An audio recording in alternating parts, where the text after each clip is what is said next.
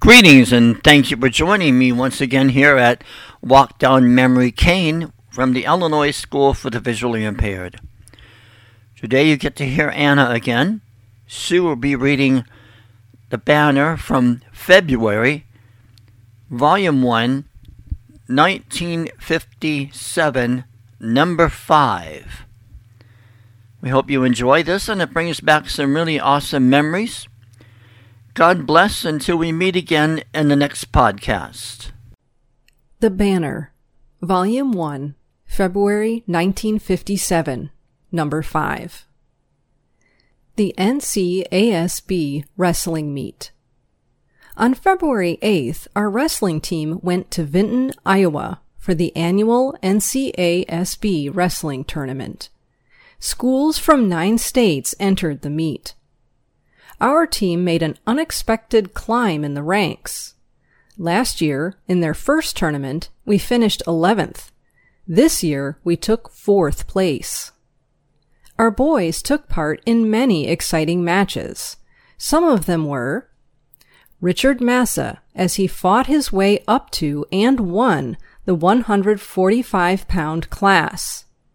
James Chappell, taking a much desired second place in the 165 pound class.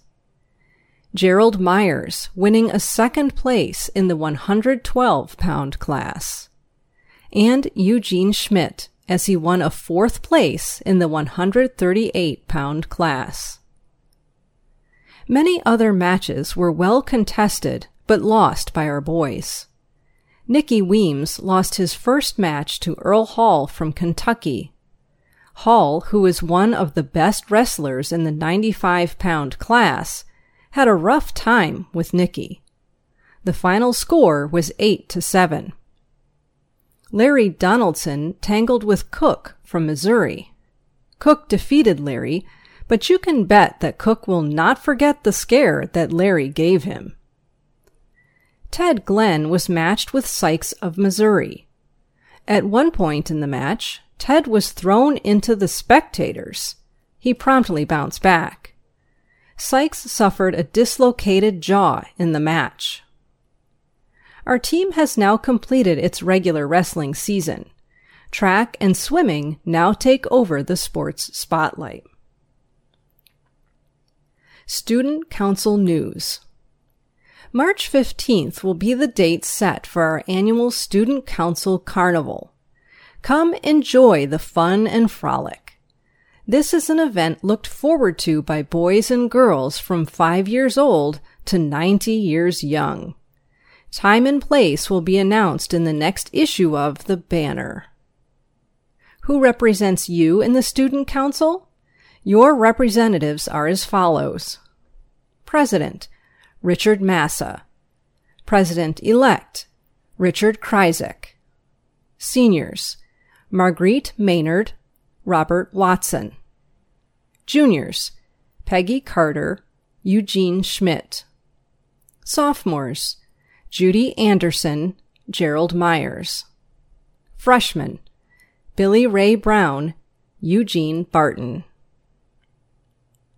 More free movies. Yes, there are more free movies in our school.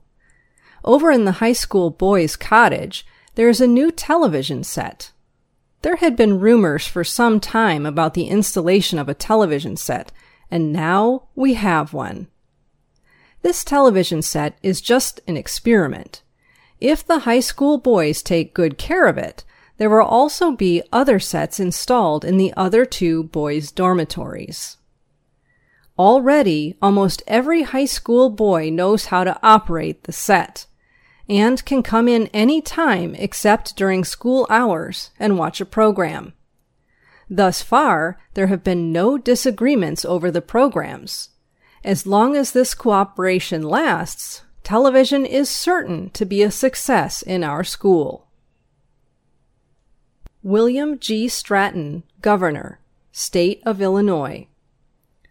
Otto L. Bettag, M.D., Director, Department of Public Welfare. Leo J. Flood, Superintendent, Illinois Braille and Sight Saving School. The Banner, published monthly at IBSSS. Editor in Chief, Phyllis Biesmeyer. Assistant Editor, Pat Morris. Feature Reporters, Russell Hauser, Eileen Smith, Marguerite Maynard, Bill Trueblood, Carol Butson. Sports Section, Bob Watson, Dave Possel. Grade School News, Janet Dawson, Viola Green. Faculty Advisor, John Dietrich. Braille Consultant, L. W. Rodenberg. Editorial Section Will there be another 1929? Some economists seem to think that this country is headed for another depression. We are, they say, buying too much on credit or easy payment installment plans. We are investing too much capital without actually producing anything. In other words, our money is either being tied up in nothing or spent before it is actually earned. The result of this, we are told, can only be a depression. And what if there is a depression?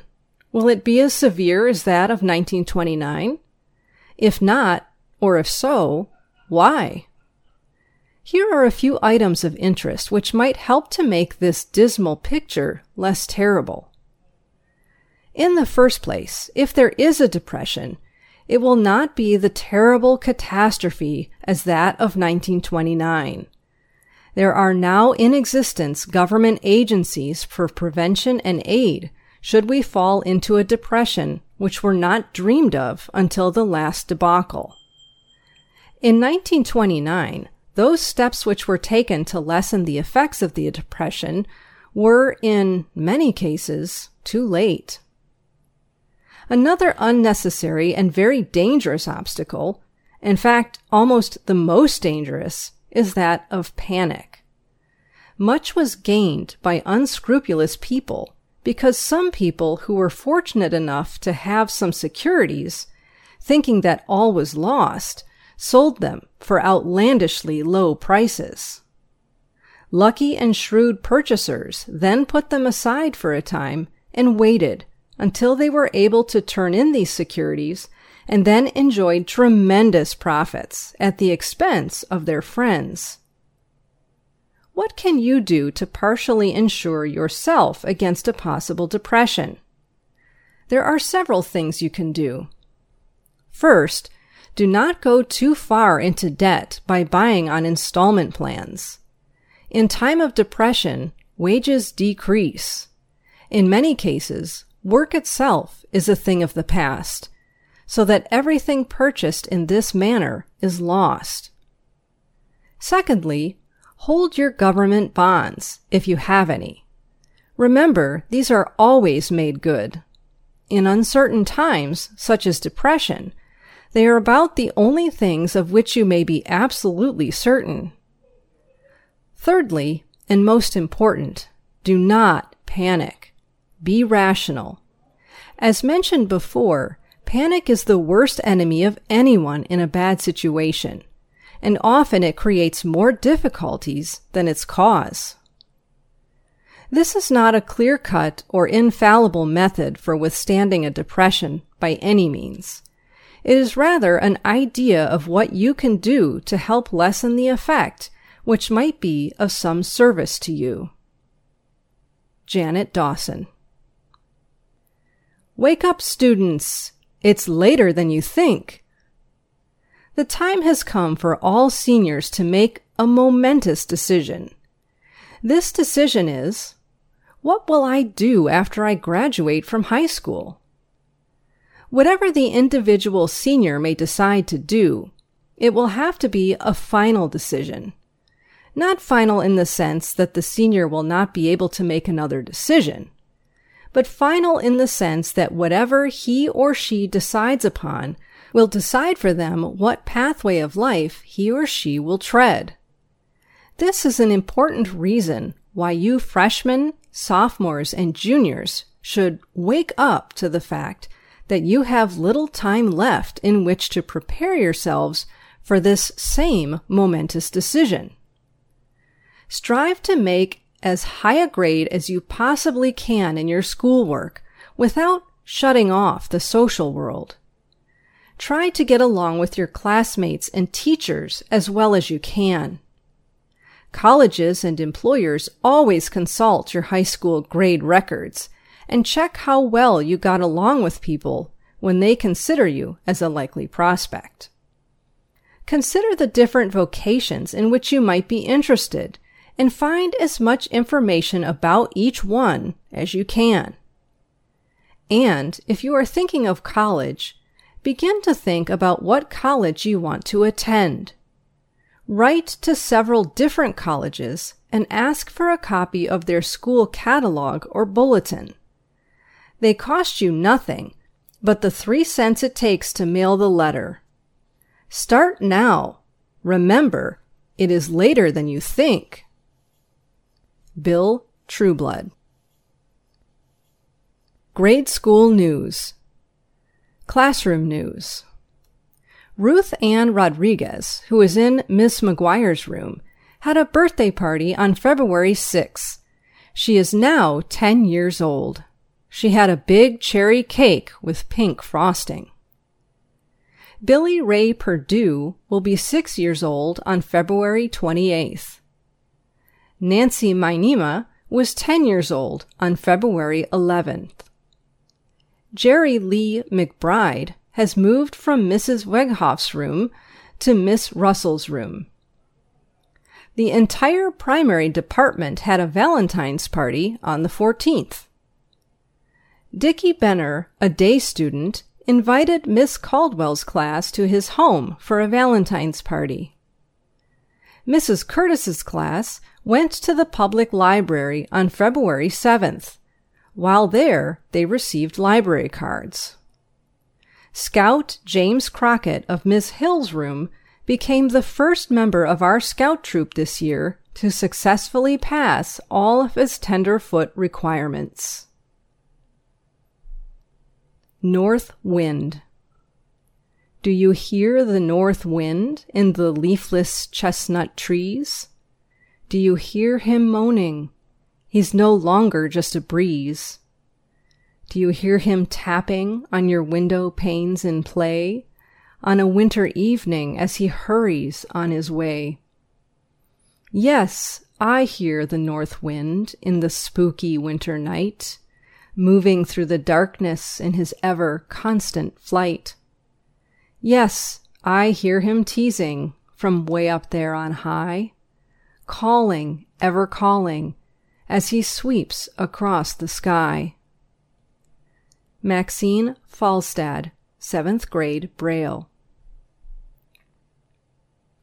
Grade Girls Move. January 24th and 25th were busy days for the grade girls. We moved out of our cottage. Some of us were moved to the fourth floor of the main building some to the hospital, and the rest to the little girl's cottage. We had to move because they are going to rewire our cottage. Mrs. Hendershot moved to the fourth floor of the main building. Mrs. Hull went to the hospital. And Mrs. Ferrieria is alternate for the other two house mothers. Linda Leonard, 6th grade Braille. Why we have Valentine's Day. During the third century, there lived a man named Valentine. He was a very good bishop, so the English thought it was quite right to have a day in his honor. There was a day set aside in Rome, which the Romans called Lupercalia. Many centuries later, the English saw fit to renew this day, but they did not use the same name.